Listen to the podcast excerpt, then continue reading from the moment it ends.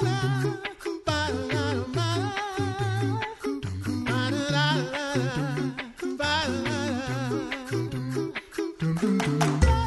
listening to the Coffee Hour. I'm Andy Bates. I'm Sarah Gulseth. It is Mental Health Monday and I'm very thankful for Mental Health Monday. Me a friend, uh, a friend from church recently uh, stopped by, stopped me in the, the narthex to let me know that he uh, he listened to one episode of Mental Health Monday recently and realized I need to go back and listen to all of them now um, because it was that helpful. So we're excited for Mental Health Monday and checking in with Heidi Goehmann here in just a moment. Thanks to Concordia University Wisconsin for your support of the Coffee Hour. Find out more about Concordia University Wisconsin at cuw.edu. Live uncommon. Joining us this morning for Mental Health Monday, Deaconess Heidi Goehmann, author of Finding Hope from Brokenness to Restoration. And we are digging into the next chapter, Friendship, today. Good morning, Heidi. Good morning. We are, I, I think you've been anticipating this chapter for a while now because you sounded pretty excited about it last time we chatted. I- um, friendship. Mhm. I love talking about friendship, and I think it's something that like is a challenge for all of us. Like I've, I feel like I'm ready to make that statement. Universally, this is a place of growth and questions, and um, yeah, just personal understanding and stuff too. So I'm excited. I think it's a chapter we can do a lot with.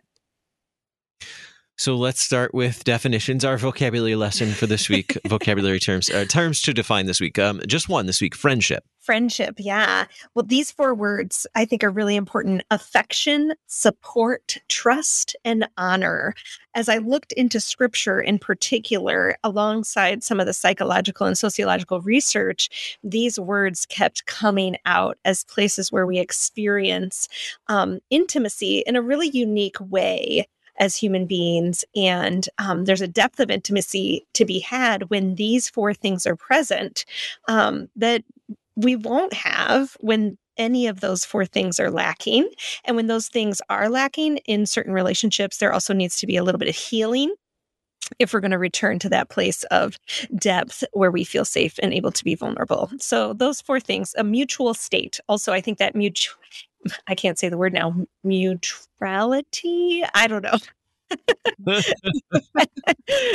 Some words are harder than others, um, but there's this mutual state, this reciprocity of friendship going on where acquaintanceship, if you will, is often one sided or um, lacks the depth that friendship does. Uh, so, then also a relationship that is exceptional in its closeness. So it stands out. I don't mean exceptional as in like it needs to be amazing and perfect and everything, you know, that is unicorns and kittens and butterflies for friendship in our lives, but exceptional in that it is different than other relationships. Um, and we can get into why I think that's really important in a little bit, but also outside the norm of occasional and coincidental human connection. There's some intentionality alongside maybe some happenstance in the way that it starts. Hmm I love I love this chapter. I love talking about friendship. It has come up uh, frequently lately in like Bible classes about like re- I don't know if reclaiming is the right word, but, but like reclaiming this idea of friendship, especially like as the body of Christ of coming together and really being intentional Mhm. uh, about making friends because making friends as a, as adults is just hard. Uh, Yeah, so absolutely. I, I I appreciate talking about this and how social media has altered maybe how we understand friendship Mhm. because we have quote unquote friends on social media which aren't probably they don't they don't fall under this these definitions Mhm. Mhm. Yeah. maybe at all yeah, in response to that in particular, um, as an aside, I was just talking to someone about how I'm trying to use the term followers more often when that's appropriate. Like these are my social media followers, or I follow these people on social media. I think that I'm guessing the the mega giants who created certain social media outlets it unintentionally applied the word friendship um, actually, when you put it in context, it made sense in the original context. Um, but then as it grew, that maybe that terminology doesn't serve us well anymore. And so, but I noticed this social media thing was actually already present in our culture. So we have, I think, a problem of applying the word friend where it isn't necessarily true. Like there needs to be perhaps a stage between acquaintance and when we apply friendship. And I'm not sure what we're going to call that, but we should come up with it. Maybe that's a Lutheran Ladies Lounge discussion. Mm. hey, I like I'll that. take you, Andy. Sorry, but Girls only. Sorry. no, no. I think mm, you know this is concerning for for male friendships, both with one another, Mhm. for co-ed friendships, right? Like, how do we use words? Words are simply metaphors to help us be able to express these things in our life. How do we craft them and maybe create some new ones that suit us better, um, or give us more nuance to what we're experiencing? So, what are some misconceptions about friendship? You you Mhm. cover some of them in the book. Mhm. Um, what are some of you'd like to bring up today? Well, we're going to talk, I think, about the concept of how friendships start in just a second. So I'll skip over that um, misconception until we come back to that. I do think Okay. there are misconceptions with um, the whole male female thing, right? Like how those exist. I think, especially in the church and, and, and maybe an unfortunate aside of purity culture, which hopefully wasn't really um, big or loud in Lutheranism, but did, you know, impact church culture for a hot minute there. Um, Mhm. We might, in places, be overly cautious about male female friendships and how they exist. Um, and I think at the very least, it kind of shut down some conversations we needed to be having about uh, the role of those friendships in our life. And so I think that's one cultural misconception that's more like a cultural ball of yarn to untangle. Um, um, another piece about friendship, I think that is a misconception, is uh, that it's easy. that Mhm. that there's this uh, no offense Disney Channel, but Disney Channel or or Nickelodeon idea of friendship. Well, just all those broadcast networks um, that they happen to you and they're amazing and there's no work or effort in them if it's a true friendship. like Mhm. trueness of the relationship exists around the ease of it and that uh, let's just blow that out of the water no that is not true friendship in by definition remember like all the earlier chapters relationships are effort and good effort this is the good work of god given to us as stewards of the things that he's gifted us in our life um, and so there should be rest involved in friendship there should be play um, and and all that we are made for knowing and safety. However, it's okay that there's effort as well. Um, and especially as uh, believers in Christ, we can embrace that effort knowing there's also freedom in it. Like I'm not winning my salvation with my effort toward friendships. Uh, but it's past that. It's it's more in the realm of um, living in the freedom to know one another truly and deeply in this life we've been given that's both challenging and beautiful. Mhm. All right, we're going to throw out some C.S. Lewis here. Uh, Mhm. let's, let's talk about how friendships start. You mentioned this is also a misconception. Yeah, the misconception. So, and it's funny because usually you pay for C.S. Lewis quotes in books, um, and it's actually quite high compared to other things. Um, I was really stoked for this book that they gave me this for free. Wow. Um, and it, it might just be in fair use, but I, part of me is like, yes, I think there's this particular quote is so often misused and like contextually. And so you can find this, I think you guys said on page 119 in the book if someone has it available. Um, but in The Four Loves, uh, C.S. Lewis writes quite a bit about friendship, which I'm really grateful to him for. Um, and he talks about sacrifice and, and our desire for friendship that is innate to who we are and, and how we were made by God. Um, but unfortunately, people often quote him as saying, friendship is what? You too? I thought i was the only one. Um and even my own beloved Brené Brown actually has a book like somewhat based on this quote if you will or at least influenced by it that has that whole me too idea in it. Um and what cs lewis actually said was the typical expression of opening friendship would be something like what you too i thought i was the only one. Now, notice what is missing is the typical expression of opening friendship, right? So, friendships often start with that awareness of connection, um, an awareness of some kind of linkage, uh, but it that that doesn't mean that that's how the friendship is sustained or maintained and i think we have taken that quote and applied it to the entirety of the friendship rather than leaving it at the opening of what invitation is for friendship Hmm. So now we've talked about the opening. What about sustaining friendship? mm-hmm. What sustains friendships? yeah well and if i can uh, be so bold as to just stay with that opening for one more second. I think this is a piece that people it's so vulnerable to invite. It's so vulnerable and so i think Mhm. some of us feel very challenged to get to the friendship because the invitation is so much to ask. Like it's so hard for our systems um, for our heart soul mind and strength. We I, I know people who have like a visceral response to trying to extend that invitation based on the ways uh, that people have responded in the past or maybe other heartaches and hurts. Um, and so I just want the listener to know that if that part is hard for you, inviting, um, it's it's understandable. It is hard. It is a challenge, and that vulnerability is going to be big and loud for some of us. Um, actually, for all of us, and and maybe louder for for some. And so, but however, friendships they won't get anywhere without the invitation.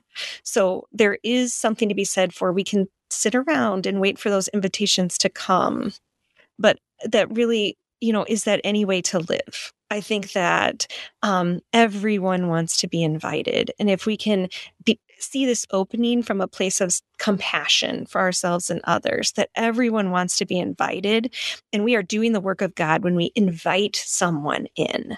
Um, i hope that helps people who are challenged by this to be able to use that vulnerability lean into it reach out and invite someone in knowing that Jesus Christ is our our first and our best friend and he does not disappoint when humans do. So that would be what I wanted to say about invitation. Do you want to re-ask your question, Andy? I will. I'll do that in just a minute when we come right back. You're listening to the Coffee Hour. It's Mental Health Monday with Deaconess Heidi Goehmann, and uh, we have more to chat about friendship in just a moment. I'm Andy Bates. I'm Sarah Gulseth.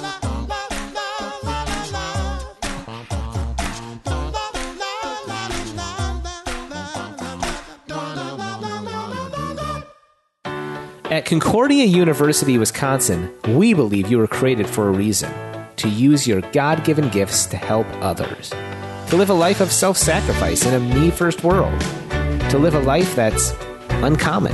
Whether you're taking one of 50 plus online programs or learning with us in person on the shores of Lake Michigan, you'll be equipped to make an uncommon impact. Learn more at cuw.edu. Concordia University, Wisconsin. Live uncommon. Welcome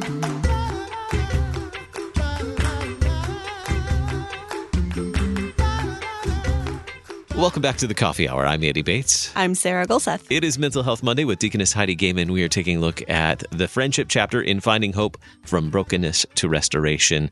All right, so we talked about how friendship starts. Um, how are friendships sustained? Mm, so there are some words that I think the Bible utilizes that can really inform us here in a way that I'm not sure we would get without scripture in our lives. And so I'm very excited about this particular biblical research. Um, that I just feel like God really opened up my eyes to as I uh, went to write this chapter. And especially when I was working with a lot of um, pastors' wives in church work wellness, uh, and that feeling of really struggling with friendship and wanting to have friendships and what made a friendship what it was. And then also working with adolescents and teens and seeing the common threads that these are very different lives lived. Um, but these three pieces were what made the difference for them in friendships. And so, biblically um, and using that biblical language uh, well showing up is one thing and and maybe you could say follow through is included in that but um, we might also call this alongside or a ministry of presence in our relationships where you actually show up in the hard times as well as the good times that uh, we don't turn away from people when they get complicated. That's a big piece of friendship. The second piece is sacrificing.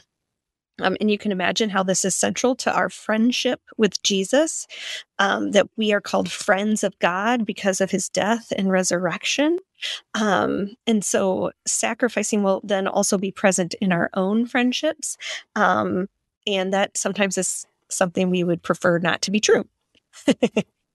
and then the last part is abiding.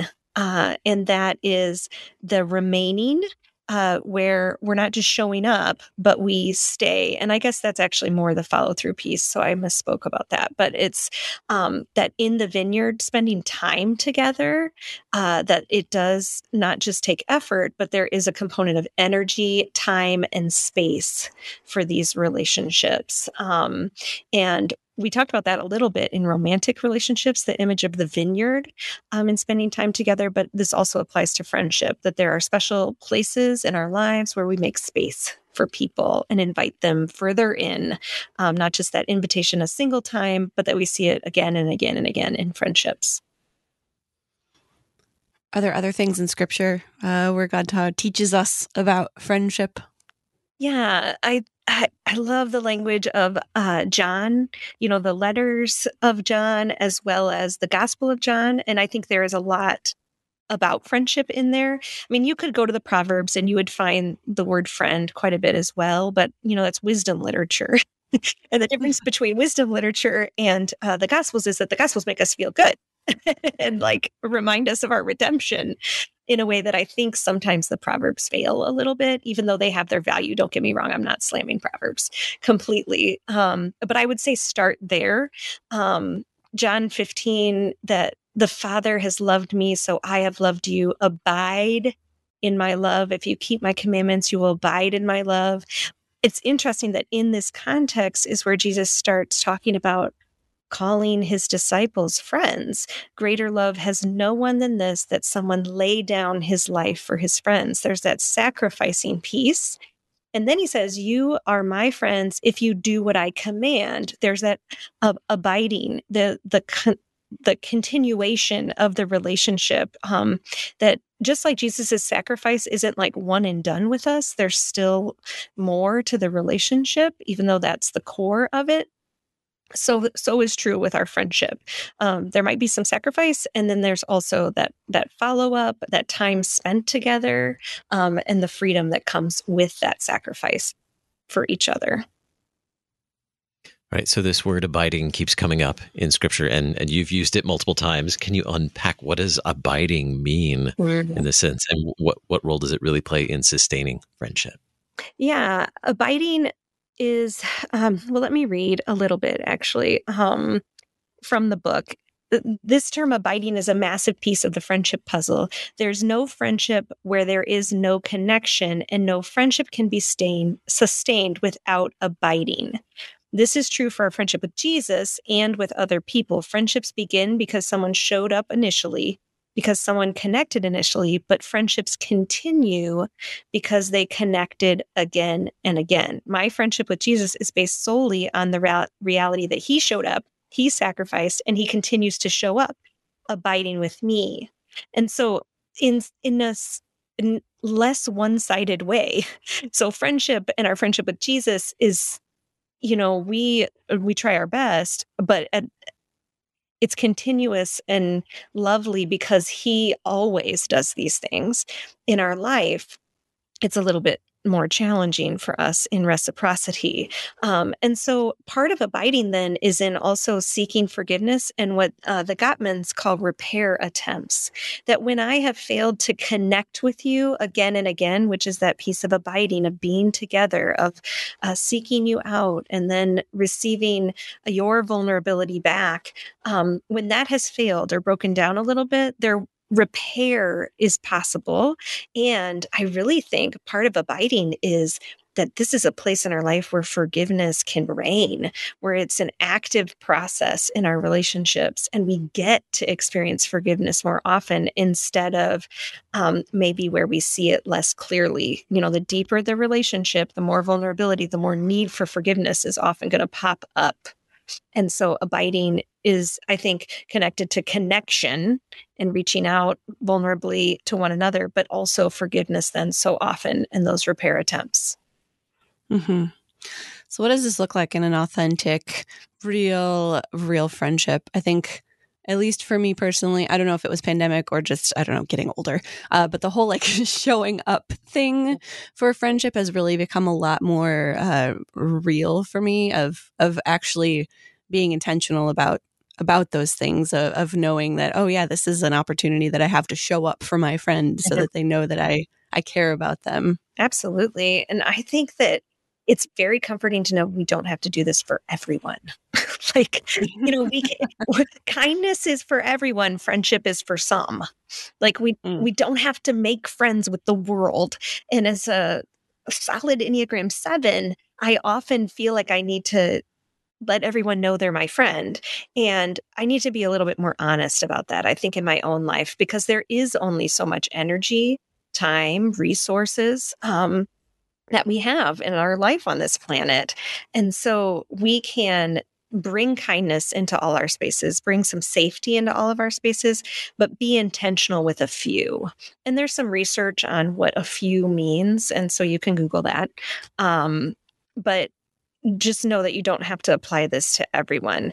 Then I think that intentionality is in this uh, kind of small idea, if you will, that the Gottmans call bids for connection, where I throw out these like mini invitations or check ins or small verbal and nonverbal ways uh, for us to remain connected instead of just allowing that space to fill our friendship.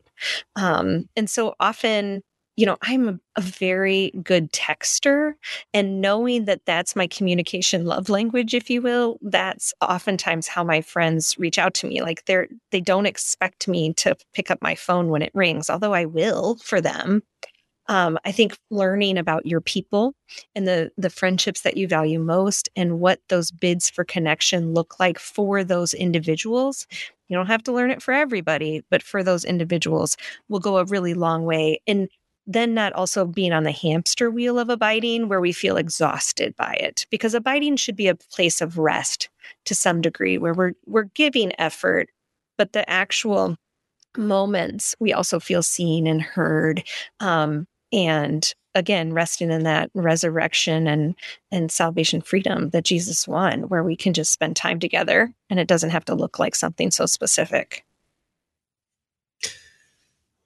So let's unpack brokenness uh, uh, just a little bit in this chapter, how brokenness impacts or affects friendship.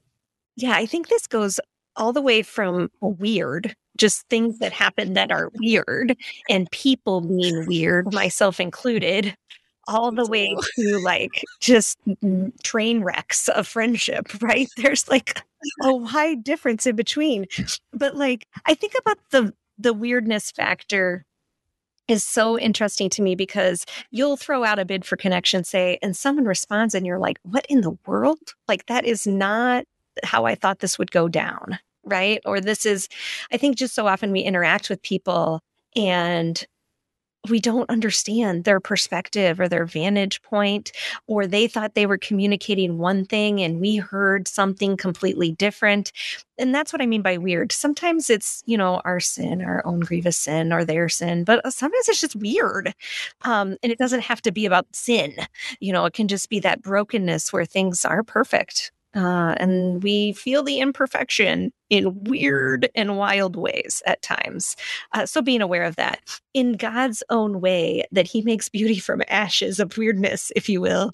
Sometimes the weirdness is what connects us, right? I have a story in here about my friend and I trying to communicate about a Starbucks card and it was so strange and like I didn't know what to say and she didn't know how to respond and we just worked through it and it's honestly one of the reasons that we're friends is cuz we walked through the weirdness we abided in that weirdness together um, and came out the other side so we honestly know that our weirdness can come out any other time because we made it through this thing you know? Um and then there's I mean, the other end of train wreck brokenness. Maybe there's a stop along the way at friendships that just kind of die at times. Like there's friendships that have their time and their season. And so again, that's not always about sin. Sometimes I I think I say this in the book, but maybe not, that there's friendships for a moment, friendships for a season, and friendships for a lifetime. Um, and sometimes we need to repair things, but also sometimes just let things go. And those are different. Um, and then occasionally the train wreck where someone does something hurtful or we do something hurtful.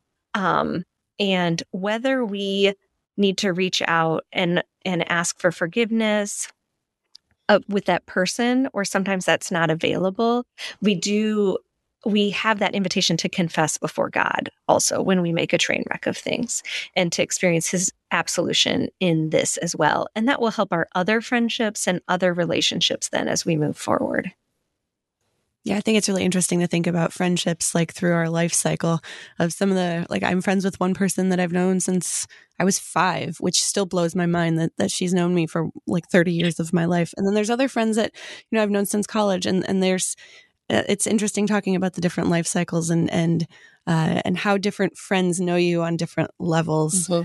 Um, and embracing the awkward has definitely uh, that is that is one of my jams. Uh, what I love connecting over just being awkward people mm-hmm. is wonderful. I think uh, I think that can be a very healthy thing to just be comfortable being a little weird with people. Yeah, I actually think that gives the friendship much more meat you know, if these are people we can be awkward with and weird with, then that's a safe place for us to be and they feel safe, right? It's a much more non judgmental space. Um, and there's not that many of those in our world. And so our friendships give that to us. Mm-hmm.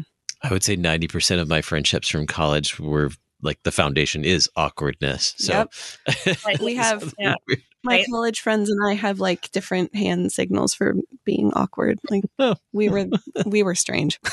Still are. Mm-hmm. You know, as a 40 year old woman, I feel like I I actually look for those people now. Like, who is going yep. to be awkward? Yep. And I wish I could go back and tell my 17 year old, 20 year old self, like, look for the awkward ones they're your people yeah. right and i think that's the beauty of adult friendship is we maybe know ourselves better so we have a little mm-hmm. monitor that it tells us like what friendships are going to be maybe a little bit more successful than others but at the same time it's still again awkward and weird um just like you said embrace it like lean towards that um because that's where some good friendship stuff is yep Finding Hope from Brokenness to Restoration is the, the book we're working through with Deaconess Heidi Goehmann for Mental Health Monday. Heidi, thank you so much. Always good to catch up with you. Friendship this week, and then next week, uh, we dig into the body of Christ. Thanks for spending some time with us this morning. Thanks for having me.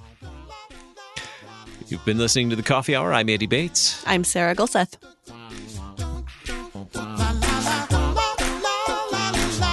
The Coffee Hour with Andy and Sarah is a production of KFUO. To support the Coffee Hour and KFUO Radio, visit kfuo.org. You can also text KFUO to 41444 or send an email to gifts at kfuo.org. And you can call us at 800 844 0524. KFUO. Christ for you, anytime, anywhere.